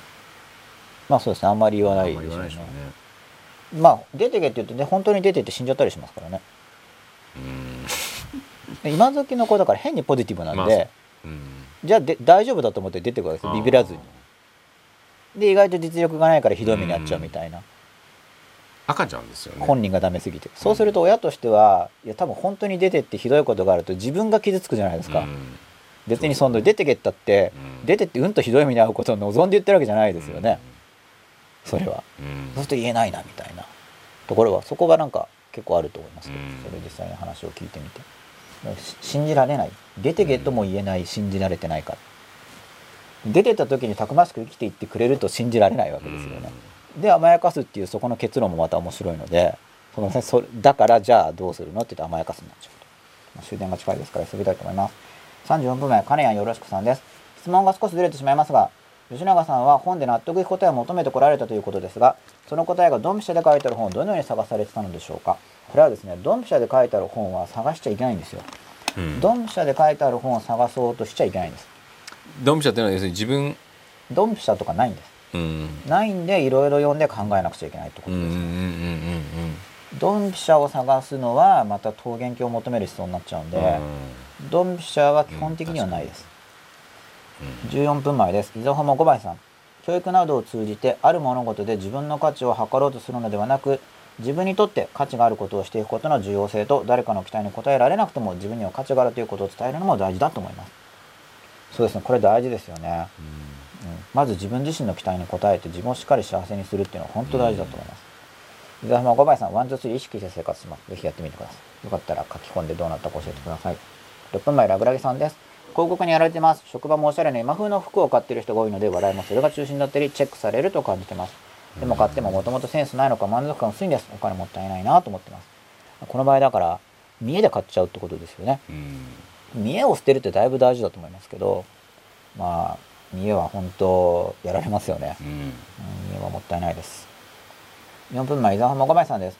感情は複雑に行動はシンプルに常に意識しようと思います。おーこれ嬉しいですね、これはもういい言葉ですよ。人間が強くなりますよこれね複雑なものを名言集に言ってやってくださいよ。名言集ちょっと今出るかどうか微妙なシチュエーションになってたんですけどただこの言葉自体は僕以外の人もいろいろ言ってるんでこれはまあそのその種の世界では言われてるこなとですから。本当に重要だと思います。どうんいやすごいうん。感情が複雑なのはプレッシャーがかかるんでそのプレッシャーを受け入れられる心の器というものを持つっていうことです。まあ感情をコントロールししようとしちゃいますもんね。これをしっかり把握しないとやっぱり人間って。しますね。うん。受け入れて。受けて。1分前です。伊沢浜5枚さん。苦しをも苦しみをも包摂するのがポジティブというのはよくわかります。悲壮なポジティブは暗い自分とか本当は不安を感じているのにそれを抑圧したり見ないようにしているだけで一旦うまくいかないと反動が来そうですいやーこれ本当に僕そう思います、うん。もうあるんですよどす黒いというか、うん。もうねちょねちょというかなんかすごい黒い暗まあ暗黒じゃないですけどなんかそういうものが人間は抱えてるんで、そうなんですよね。苦しみも抱えてるんで。そうだから出し出しとかないといや僕は結構それね前も言ったかもしれないですけど、はい。結構若い子に仕掛けるんですけど、はい。まあ抱えてますよ。一見いい子に見えて「はい。あそうですね」とかいう子は大体僕怪しいなと思ってて、まあ怪しいですよねもうその、適当っそんぽいです、ね、なにだってね二十歳そこそこで、はい。そんなに物分かりがいいわけがなくてやっぱり自分というのがあって、うん。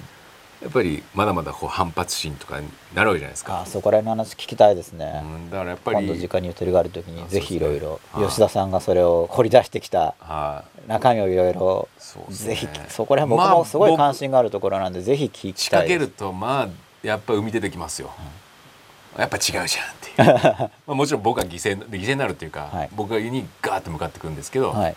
やっぱそれあるじゃんっていうのがやっぱありますね、はい。でそれ出さなきゃっていう、で僕の中では OK って感じだね。はい。多分それで変わるなっていう気がするんですそうよねですよね。まあ心の中に出してでそれをだからまあ買うっていうかなんか本当受けで苦しみが来た時にへこんじゃうっていうのは苦しみはだから受け止められないからだから、うん。大事なことはまずしっかり受け止めることですよね、うん。その苦しみを。そうですよねやっぱり怒りを表に出すっていうのは若い時の、はい。要するに自分のアピールなんですかやっぱりまあそうですね。自分がある自己の表現感情が出せないっていうのはしかも他者に嫌われるのを恐れてできてないだけでそうですよねそうですよね。相手のことを考えてるっていうのは普通は言い訳であって、うん。そうですよね。本当に相手のことを考えてるんだったらそこは違います慈愛の気持ちですけど、うん。だからやっぱりそういうことを若い頃は許されるんですからそれがって話じゃないですか、いや僕年取っても許されまあると思うんですよ、まあそうなんですよ。ねそうなんですけどより若い若いければ、はより許されるわけじゃないですか。うん、ちょっとそこも僕はちょっと今時の子はそれ結構そう思ってないと思う。そうそうだから思ってないのが問題であって別にだって10代の子が悪いことしたってそれは許されるじゃないですか社会的にもある意味では。あ悪いことしちゃうんですか？まあ、ぜ悪いことっていうのは犯罪というレベルではなくても、はいなんでしょう。だから要するに例えば喧嘩するとか、まあ、悪いことっていう のも違うかもしれないですね、だからそういう意味では。まあでも今世間で言うと喧嘩は良くないという、要するに常識で言われてる悪いこと、まあ、とりあえず僕はだから思ったこと言えよっていうのは思いますよそうですね。だから思ったことで湧いてきた感情を出せよっていうところですよね。でも言えなくなってますからね、うん。てか思ってること分かんないですから本人が、うん。だから争いとか、はい。やっぱ起きるわけですよ。絶対に、はい。10代の20代ぐらいだったら、はい。その自分を出せば。うんぶつかり合いは生まれるはずで。はい。でそれを経由しなければ平和はないじゃないですか、まあぶつかり合いを恐れてるんですよね。そう。だそれは平和にはならないじゃないですか絶対。まあそれもその苦しみを受けるのと一緒で結局そのぶつかり合った2人じゃあすごいじゃあ言い合いしましたと意見がちょっとうんガーって。でそれでだから関係が保たれるそれでも関係が壊れないっていうのがその苦しみを受けられる心と似たようなもんでうん。意見が違うっていうのはそこにやっぱり離れようとする力学うん。力道が働くわけですけどうん。